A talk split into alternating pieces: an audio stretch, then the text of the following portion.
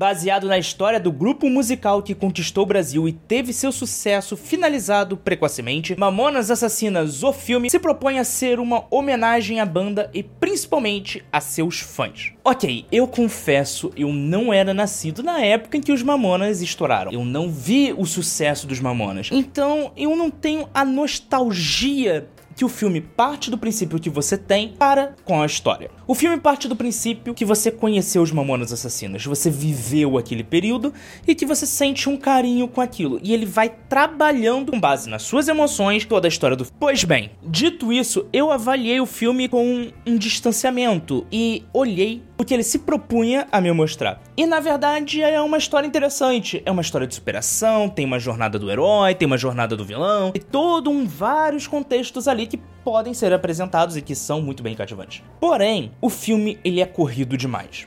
O filme é visualmente confuso. O filme tem muitos personagens e toda hora ele insere novos personagens, novos problemas e você acha que aquilo vai ser desenvolvido e não, aquilo é rápido, aquilo é corrido. A edição parece uma colcha de retalhos, como se eles tivessem pego várias cenas destacado no, na linha do tempo, dado uma transição qualquer sem nenhum tipo de pensamento de como aquilo iria ser trabalhado e aí é isso só vai. Como alguém que conhece a história dos Mamonas Assassinas, talvez eu tenha sido errado de ter ido com a expectativa de que seria o grande filme dos Mamonas Assassinas. E o filme nem tenta ser isso. Mas como eu criei essa expectativa, eu levei um tapa na bunda. É, referência ao filme. No dia em que eu assisti o filme, eu tive o privilégio de ir representando o Referência Nerd. E isso me permitiu entrevistar o elenco, conversar com o diretor. Inclusive, esse material deve sair no Instagram deles, então confere lá. E como eu estava representando o Referência Nerd e eu tive a oportunidade de conversar com os atores e diretores, eu entendi o motivo do filme estar assim. E talvez seja um problema não desse filme, mas do cenário do cinema nacional do cinema brasileiro. Os atores receberam o roteiro do filme um dia X. Dois, três dias depois já estavam gravando. Eles tinham pouco tempo para se preparar. Eles tiveram poucas formas e pouco, literalmente pouco tempo para se transformarem naquelas pessoas que o filme aborda. E isso é uma consequência direta do nosso mercado audiovisual brasileiro. No Brasil, estamos muito acostumados com um padrão televisivo específico, em especial o da Rede Globo, o tal padrão Globo de qualidade. Isso faz com que nós estejamos acostumados a produzir obras com vários núcleos, com vários personagens, com muitos atores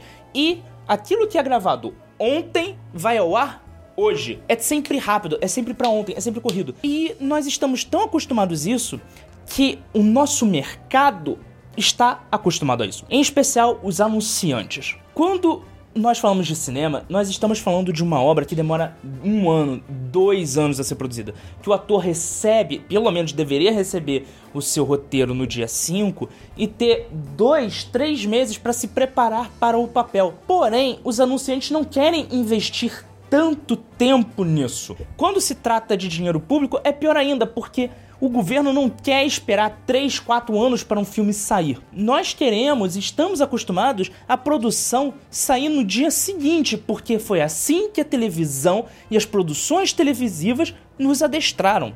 E a palavra certa é essa: adestramento. Com isso, nós temos atores muito bons tendo papéis medíocres no cinema, nós temos histórias sendo escritas de forma corrida e nossos filmes acabam sendo sempre os mais dos mesmos. Se não for um enlatado, parodiado, com um ator que tem muito tempo de cinema, como é o caso dos filmes do Leandro Hassum, o filme se perde. Isso é um problema industrial e cultural do nosso cinema. E aí vai o segundo problema desse filme. Esse filme, ele foi feito e foi pensado para ser uma série de TV. Inclusive, essa série sairá ano que vem pela, na Rede Record em parceria com a Sony. O filme foi produzido e foi pensado como sendo dois produtos: um filme introdutório, que seria tipo um piloto, e a série que irá ao ar. Então esse filme acaba sendo muito corrido justamente porque eles não querem abordar assuntos que eles vão abordar na série. Eles não querem abordar temas, personagens, problemas que vai estar tá na televisão.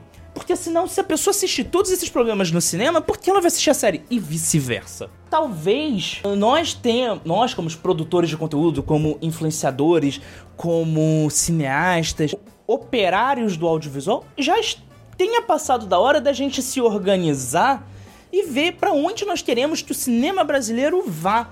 Porque se continuar da forma que está, daqui a pouco vamos ter filmes feitos em um dia e, e as pessoas reclamando. Por que os filmes brasileiros não têm tanto destaque quanto os americanos? Porque lá eles já se organizaram há quase 100 anos e a gente ainda tá discutindo se a gente deve se organizar ou não. Então, na nossa escala, eu dou uma nota T de talvez para esse filme.